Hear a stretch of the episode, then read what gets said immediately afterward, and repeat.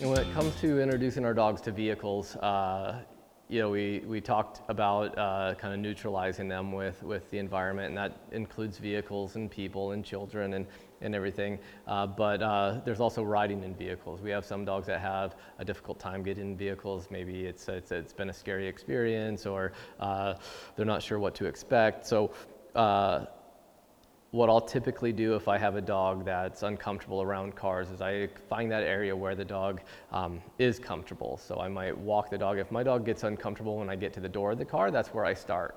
And same thing, I just neutralize the dog. We walk to the car, I feed him, we walk away. We walk to the car, I feed him, we walk away. I get him to the point where I can open the door, jump in the car, he gets fed, he comes out. Just kind of like what we were talking about in crate training. As he gets in the car, good things happen. He comes out of the car, uh, it's nothing. Gets in the car, good things happen. He comes out of the car, nothing. I do prefer and I recommend um, if your dog is riding in your car to uh, either have a crate in your car for your dog to ride in or a dog seat belt. Uh, a lot of people don't realize this, but when they do get into like a, a car accident or something like that, those dogs, uh, you know, they become projectiles and they can hurt themselves really bad. They can hurt other people in the cars. They can get loose and out of the cars and, and get hit by another car. Uh, you know, so I like to make sure that the dog is, is riding safely in the car, and a lot of times that can make the dog a little more comfortable too. So for me personally, I use a crate.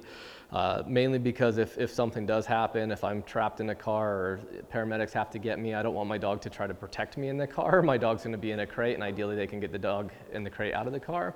But that's just some of the stuff to think about if you do travel with your pet and your, you know, your dog is going to be riding in the car. You do have to go to vet appointments and things like that. So it is important that they get comfortable in there. You don't want a dog that's jumping across your lap trying to bark at a motorcycle or something like that. So just make sure that uh, you know we introduce them to the car and, and get them comfortable with it. Um, some dogs have motion sickness, and uh, some dogs can grow out of that. Uh, some dogs, uh, if you talk to your vet, they can medicate the dog for that. Um, we found that the uh, uh, Thunder shirts work really well um, for a lot of those dogs that get car sick pretty easy. And uh, so if you are, you know, we, we have people, they adopted a dog and now they're bringing the dog down to training class, but every time they bring the dog into the car, the dog gets sick and throws up on the way to class, and then the dog gets sick and throws up on the way home. And so those, uh, we've noticed that a lot of times uh, putting a dog in a crate in the car or wearing the ThunderShirts can really help out a lot.